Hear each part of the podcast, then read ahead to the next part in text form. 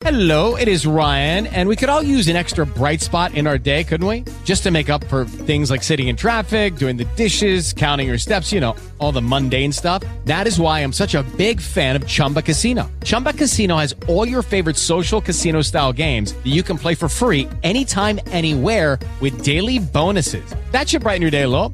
Actually, a lot. So sign up now at chumbacasino.com. That's chumbacasino.com. No purchase necessary. VGW Group. Void were prohibited by law. See terms and conditions. 18 plus. Previously on Truth and Justice. Kenneth Gove was so determined to try to find his wife's killer that he even employed the services of a psychic. The following is from Royce's report on April 15th of 1992. Quote, received a letter and cassette tape from complainant's husband, Mr. Ken Gove. He sent a tape recording of a session he had with psychic John Catchings. The tape was not of high quality. Because of this reason, I took the tape to the document section to be transposed.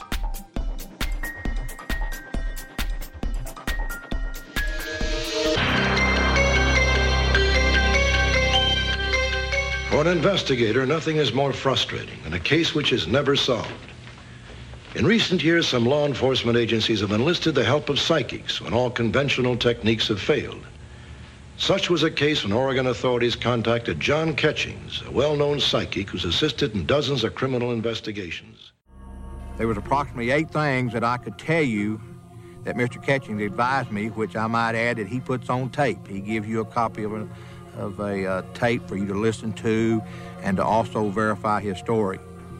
He told me that he would be in a shallow creek bed. He told me he'd be covered with debris. But the main thing to this whole case involving the psychic term was the fact that he told me that they would be a shoe on top of his grave. The only thing necessary for evil to prevail is that good men and women do nothing. I am simply a mouthpiece for good people from around the world who want to make a difference.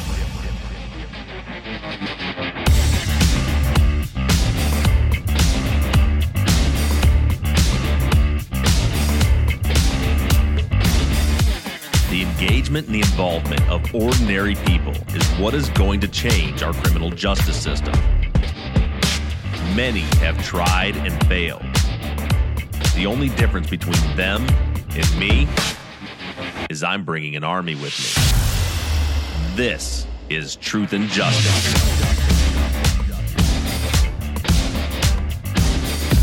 Hello, everybody, and welcome back to Truth and Justice. Right off the bat, I want to make clear to everyone that the plan for today's episode is no longer the plan. As you guys all heard at the end of last week's episode, we teased an interview with the Ku Klux Klan. As you all heard from that voicemail that I got back from the Klansmen, they had agreed to do an interview with me. Well, since that time, they seem to have gotten cold feet. They didn't call for the interview when it was scheduled, and so when I got back into the office on Wednesday after being in New Orleans for the week, I made another call to them, and I'm about to play for you how their voicemail reads, but I want to give you a trigger warning here. There is some disgusting, disturbing, just nasty language in this voicemail greeting. I want to play it for you so I can help explain where we're at right now. But if you are easily upset by the use of some very racist, disgusting words, you may want to skip forward about a minute. But this is the voicemail greeting that played when I called the KKK back to reschedule the interview. Greetings, you've reached the loyal white knights of the KKK, the most largest active Klan in America. Our rally on July 8th in Charlottesville, Virginia was a great success. Our Klansmen and Klans ladies stood defiant against the Black Lives Matters movement and the Black Panthers. The Klansmen were pleased to watch 23 blacks get locked up in tear gas for acting like nigger savages.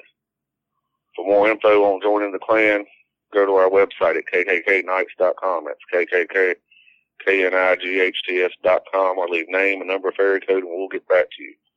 Always remember, if it ain't white, it ain't right. White power. Again, I apologize for that language. We made a decision not to censor the language in that voicemail greeting because that is real. That is who these people are. And that is why we're not going to be doing an interview. Despite the fact that they appear to have changed their mind anyway, I was just so disgusted after hearing that voicemail greeting. That is not the greeting that was on there a couple of weeks ago when I called them. that I just have no desire to give these people a platform in any way, shape, or form. And the only reason I was calling them was simply to discuss some of the KKK's policies, so to speak, regarding people of mixed race. We couldn't find any information online, and we wanted to get it right from the horse's mouth, so to speak. But this point, I've made the decision that I really don't care what they have to say, and it's not that important of an issue as far as the investigation goes, enough to give them a platform to speak. So we will not be hearing from the KKK on this show ever again.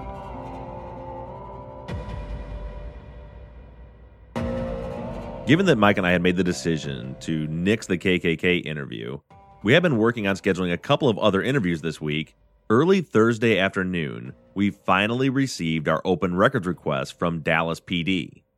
Now, remember that I filed this open records request back in February of this year, and it was months before I got any response back from them.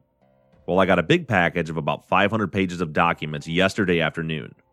And as we started to quickly shuffle through these documents, we found one that definitely caught our attention.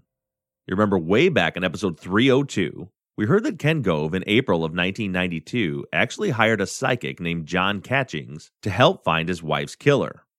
We mentioned back then that in the police report it said that the interview was taped and transposed, but we had no copy of that transcript.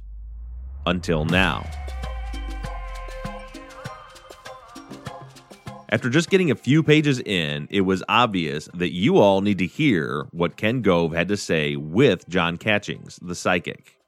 Now, first of all, a little bit about John Catchings. He's not just a psychic, he's actually a world renowned psychic.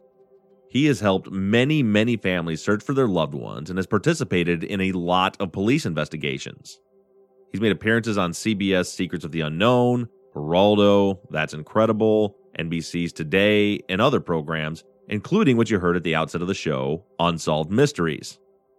Now, the good news is that we do have a copy of the transcript of the conversation between Ken Gove and John Catchings. The bad news is we don't have a copy of the actual tape, and furthermore, we do not have the ability to speak with John Catchings.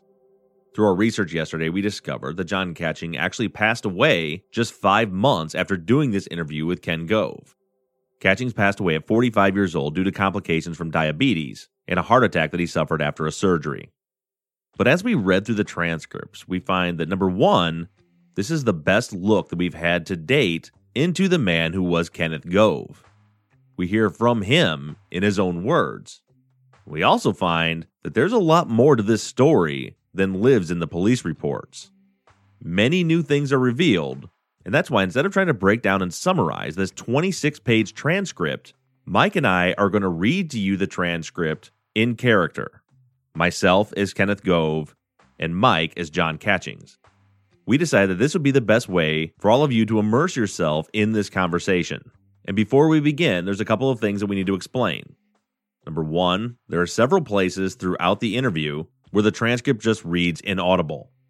Rather than us saying inaudible, when we come to one of those parts, Mike or myself, depending on whose line it is, will basically just mumble through it and that's simply in an attempt to try to stay, quote, in character for you. So if you hear us mumbling through something, that means that the transcript read inaudible. And also, we will not be interrupting the transcripts to commentate or break down or explain anything that we're reading. If there's anything significant, there'll be a brief music break to let it sink in for a minute, but we won't be addressing any of those issues until the closing remarks of this episode. Now, there's a lot here, so we may only get through half of the transcript today and may finish it up next week. So, without further ado, Mike and I are going to begin our conversation as Kenneth Gove and psychic John Catchings.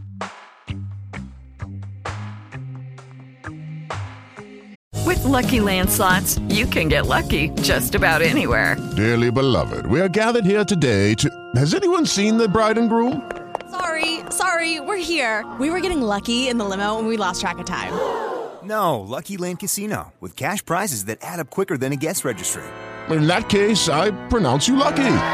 Play for free at LuckyLandSlots.com. Daily bonuses are waiting. No purchase necessary. Void where prohibited by law. 18 plus. Terms and conditions apply. See website for details. Lucky Land Casino asking people, "What's the weirdest place you've gotten lucky?" Lucky? In line at the deli, I guess. Aha, in my dentist's office.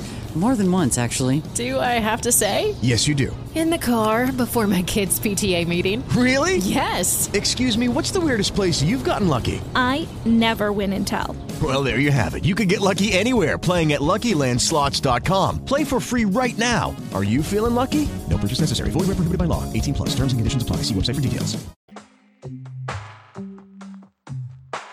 It was before she was killed. It was the 4th of July. She was killed on the 25th of July. That would have been what, eight months ago she was killed? Uh huh. Okay. Well, Ken, I'd like to go over your case, so tell me the story. So tell me the story of what happened as far as we know.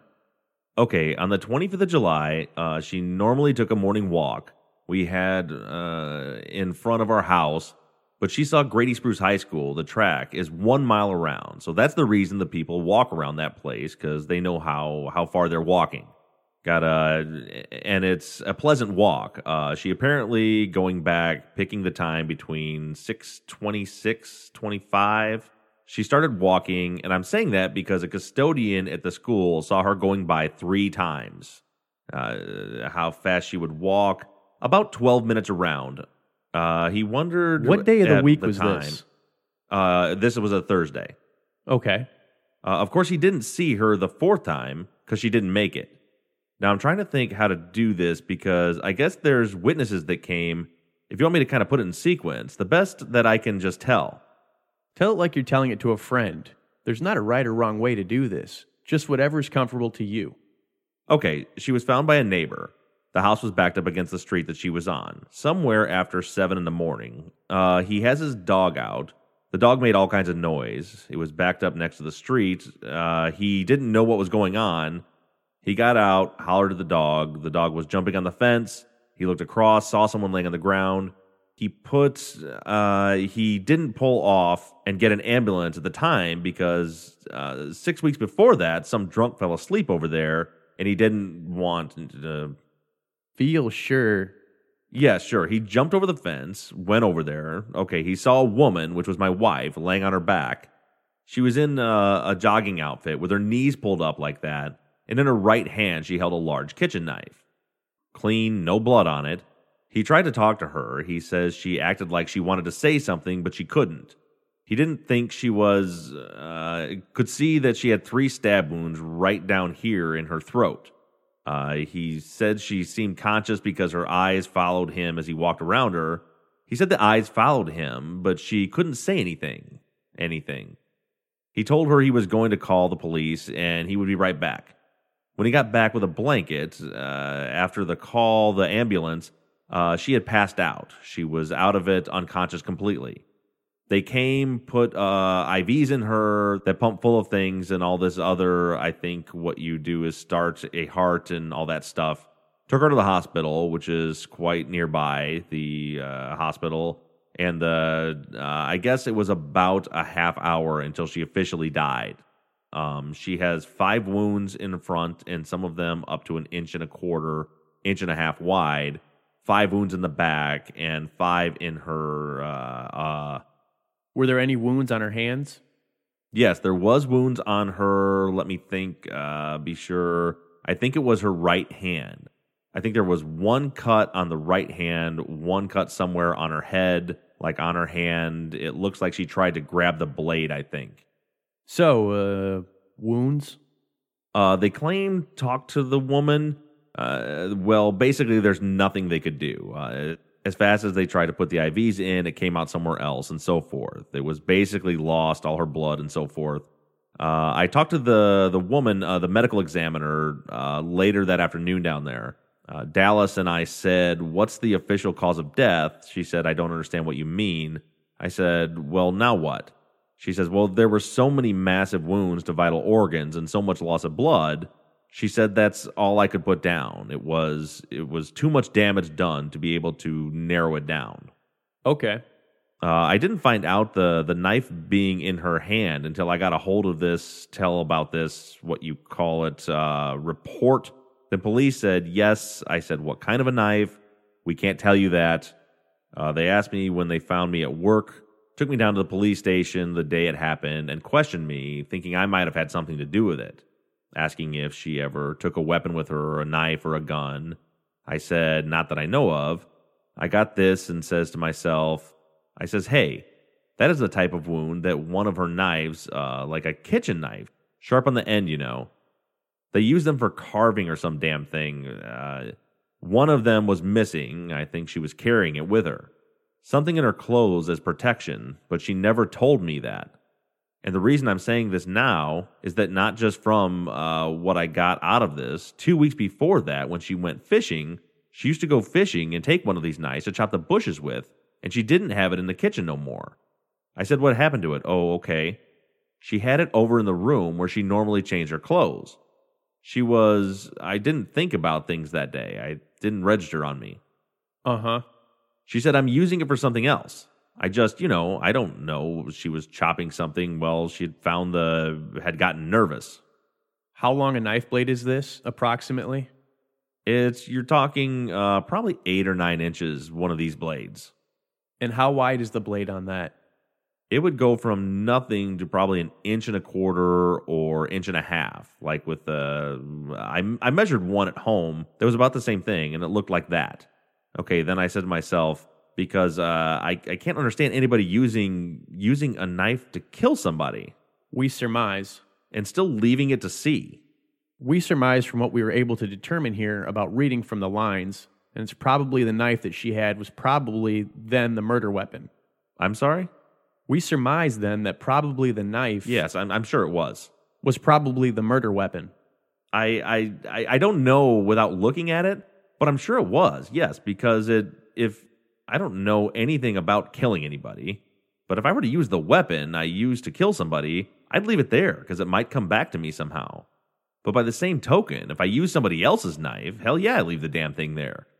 I think it was it was a very sick mind involved, okay? Nothing was heard for 4 months. I put out a reward, $10,000. That's about the first 6 weeks.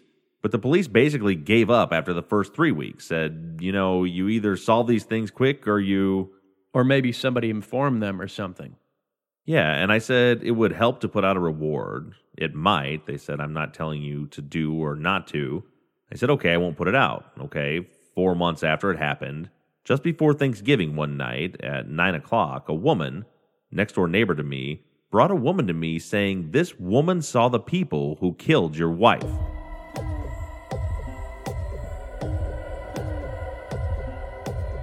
Y'all come on in. She lives, this woman lives about three streets north of me. She's divorced and has a uh, teenaged 18 year old son that's into drugs and everything. Keeps running away from home. She's always going looking for him and so forth.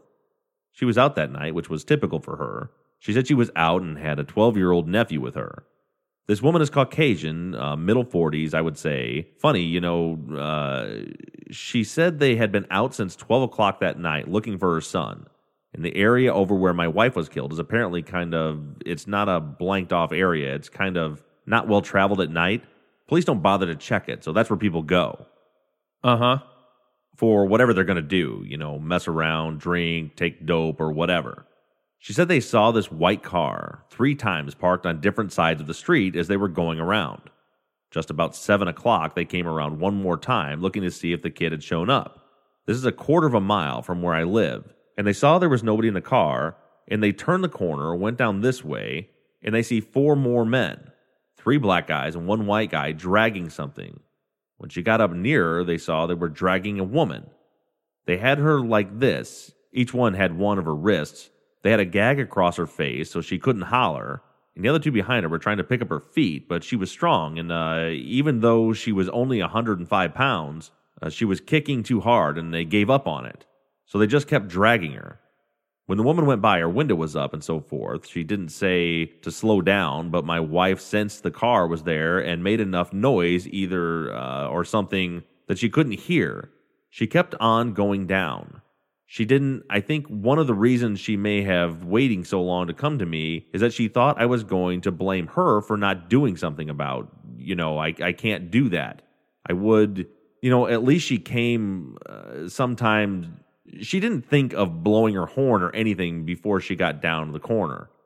She saw where they dragged her through one of these gates in a four foot fence, chain link fence on grass. About the same time she turned the corner, she came back around, and it's clear enough that you could look through the trees and see if the car was coming back around. It's a quarter of a mile each way.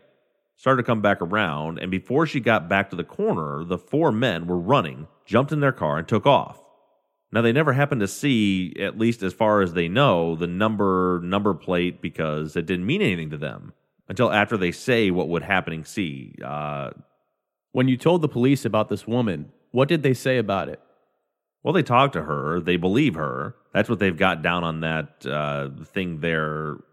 Expect they have put something down in there that doesn't make sense, and maybe it's tried and get someone else to come forward. I don't know.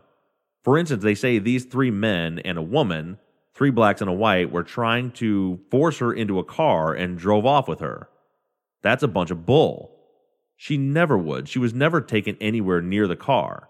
I mean, you don't force someone into the car, drive back, and then drive back the same location, and then walk. No, uh, why were they saying this? If they're hoping other people will come, I don't know. When the body was found by the guy that jumped over the fence. Yes. And she's laying there on her back. Yes. Uh, was there a large amount of blood there? Was she killed there in that spot, or was there another location? They can be able to tell by the amount of blood. Apparently, there was blood underneath her. He couldn't see blood at the time. What he, I don't know if he stuck around. I do know that When the police came in and did their forensic investigation at the crime scene, did they find blood at another location besides there? As far as I know, no. See, nobody's telling me anything like that. All I do know is that some of the neighbors had came to it the same day and said that they did see a big a big thing of blood where her body was. That's all I know. All right. Uh, when the knife was, as far as we know, the knife was in her hand and it didn't have blood on it. No, somebody had wiped it off. What I'm wondering is the uh, the police were saying if you're just going to kill somebody, you're going to kill. Uh, I figured that with them dragging her along there on the grass, they messed with her before they killed her. But then they felt, you know, the other woman driving by and decided they were just going to kill her. I don't know. That's where I'm speculating. Now they had this was seven o'clock in the morning in July. It was white daylight out. They obviously weren't. They weren't. Uh, I guess they they worried about anybody bothering them until that woman came by. With Lucky Land slots, you can get lucky just about anywhere. Dearly beloved, we are gathered here today to. Has anyone seen the bride and groom? Sorry, sorry, we're here. We were getting lucky in the limo and we lost track of time. No, Lucky Land Casino, with cash prizes that add up quicker than a guest registry. In that case, I pronounce you lucky. Play for free at LuckyLandSlots.com. Daily bonuses are waiting. No purchase necessary. Void where prohibited by law. 18 plus. Terms and conditions apply. See website for details. It's in July, so so maybe there was summer school. This was yeah, this was they had summer school. Uh, this year's summer school was in session at the time. In fact, uh, I talked with the principal of the school, and he, the uh, ambulance people, the fire department, because he didn't know anything about it until afterwards. It wasn't on school property where she was found, where she was killed. Okay. How long have you all been married? Five months short of 20 years. Okay. So you're pretty much familiar with all her activities. Uh, besides being married to you, what does she do? Does she have a business or anything else? Uh, she worked a full time at the school uh, as a pastry cook, uh, and at one time she had two jobs going at one time. She also got her cosmetologist license, so from Texas, and she worked for uh, a Boric hair studio two or three years until I talked her out of doing that. I said she was working too hard, so I stopped her from doing that. Here in the last six months or so before her death, she was doing what? Just up at the school. Now, is this the same school? Uh, Yes, right across the street. She's been there 13 years, I would guess. okay. Are the uh, any children involved here? We have a son, Jeff. He's 19. Okay. Where was he at the time? He was sacked out. He liked to sleep in. Yeah, so does mine. So he was at home, and she. This occurred about seven o'clock. As close as we. Uh, yeah, that's when the woman told backed out. It was at seven, and I think that officially found her. Uh, It was sometime between when the man called in, sometime between seven and seven fifteen when the neighbor saw and called in. Okay. I think I'm not sure, but it's got down here what time they were called. Um, where were you and when did you leave? Okay, I would have left probably between 6:10, 6:15 and I was uh I was at work, which is 7 miles away. So you uh, Uh, so when you left, she hadn't gone jogging yet when you left? no, she would have gone afterwards. So we're assuming that she went jogging and that's part of her normal routine. Yes, and of course the guy saw her walking around. The custodian saw her. See, they used to see her because she walked all the time. All right, would she have been working at school that day? No, uh-uh. She didn't work in the summer? No, she they don't have any lunchtime. They don't have any lunches in the summertime. I thought this was before this witness came forward, and I still think the same thing. I think she was grabbed by kids that she had known from school. You know, you go through a bunch of kids in 12 years, and uh, they felt that she might have recognized them. And then if he wouldn't planning on killing her before, then he would have then. I don't know. Well, first thing I think is that there's another location here. That she was stabbed in another spot other than the spot where she was found. There would have been blood where she was found, all right, but there would be another location somewhere not too far here that also had blood on it. Well, The second thing I think is that whoever killed her didn't plan to, just sort of spontaneous thing that it was a crime of, uh, you know, the moment. It wasn't something that was thought or planned or premeditated. Because the murder weapon was her knife. uh huh. They didn't come prepared to kill anybody. They used their resource. Uh, Uh huh. Well, I'm wondering, wouldn't they have, in other words, when she was laid down, they're not even going to know she had a knife until they laid her down in the grass. And she might have had time to grab it. At that time, uh, they took it and stabbed her just, uh, was there stab wounds in her back too? well, see, they, she was rolled over on her back.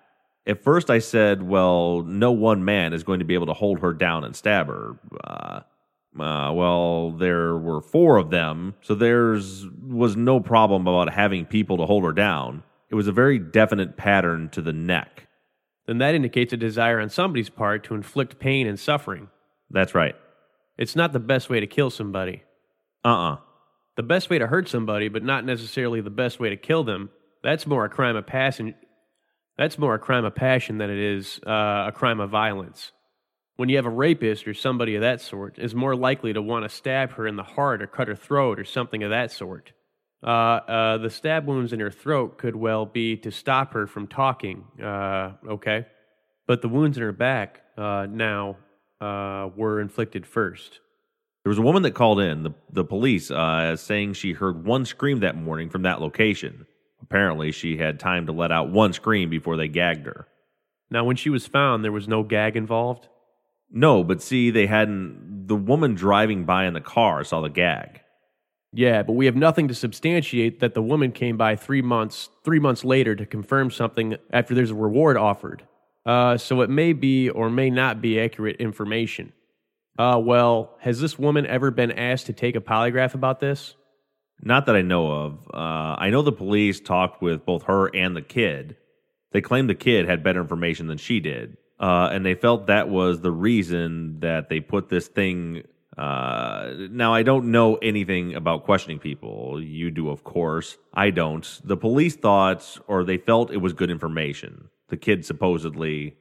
Dallas PD is handling this case. Dallas, yes. Uh huh. Well, that's not too good because they they and I don't get along too well. Uh, some of the individual officers I do, but by and large, officially, Dallas PD and I don't get along too well. Well, that's what it started off. A guy working with me said, I got no problem whatsoever. And the check with my boss, and his boss said, That's okay, no problem. Only thing we got to be a little bit careful about passing on information where uh, a member of the family clear it first before we can give it to the psychic. I said, No sweat. Then I called back and asked them to get in touch. All of a sudden, the Dallas police policy is we never have anything to do with a psychic. Uh huh. It's back and forth. Yeah, that's just the kind of way there are. But uh, this woman, she has a son who's 18, you say. Yes. Now, what's his name? I don't know. Does he have a criminal history? All I know is He's involved in drugs and things like. he's been involved in drugs like that, yes. Would he have been someone perhaps that your wife would recognize? No, I don't think so. Not unless unless for some reason they happen to go through high school or whatever, of course. She's seen thousands of kids at that high school. Well, the first thing I want to do would be to see if we can get this lady and this boy that came forward as witnesses to see if they would take a polygraph about this, to see how reliable their information is, to see if that passes.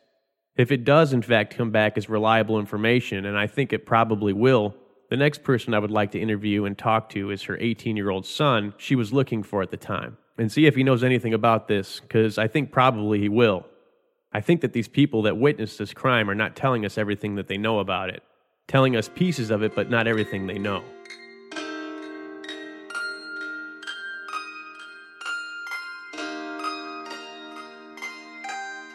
And that's as far as we're going to go with the interview this week.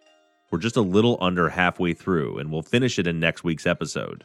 But already, with Ken Gove's conversation with the psychic John Catchings, we find out a few significant details. The first significant detail is the fact that Aunt Mama Judy did not go straight to the police department. She, in fact, first went directly to Kenneth Gove. And this is something that hasn't appeared in any of the police reports that we've seen to date. Although, as we'll get into as the weeks go on, there's a lot more to the police file than what the prosecution offered to the defense. As a couple of other points of interest, he also noticed that Kenneth doesn't believe whatsoever that Keow was dragged into a car. From his recollection, from what Judy told him, the men came from a car and ran back to a car, but Keow was never in the car. And then we also noticed that Kenneth thinks that he has information about the crime that he, in fact, doesn't quite have right. For example, you notice that he mentioned that she was stabbed in the neck and the throat, and as we know, Keow was not stabbed in the neck or the throat. He also mentioned that Stanberry called the police between 7 and 7:15, and in fact, Stanberry called the police at about 7:40. But there's a lot of interesting information here, and we're just getting into at this point where John Catchings is starting to give his psychic opinion of who the best suspect might be. And that's where we'll pick up next week on Truth and Justice.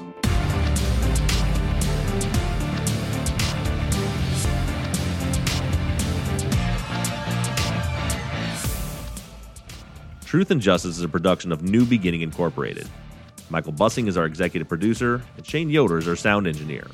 All music for the show was created, composed, and scored by PutThemInASong.com, who also mixes and masters the episodes. I want to thank Tate Krupa for designing and creating our logo. Thank you to our transcriptionist, Desiree Dunn, Sarah Hoyt, and Sarah Mueller. And thank you to Chris Brinkley of SylviaConsultants.com for designing, creating, managing, and maintaining our website, truthandjusticepod.com. Keep sending in your thoughts, theories, and ideas to theories at truthandjusticepod.com. If you have a new case you'd like us to consider, send that to cases at truthandjusticepod.com. You can like our Facebook page or follow us on Twitter at truthjusticepod. And don't forget that you can always leave us a voicemail at 269 224 2833. However, you do it, stay engaged, stay in touch. But as for now, I'm signing off. I'm Bob Ruff, and this has been Truth and Justice.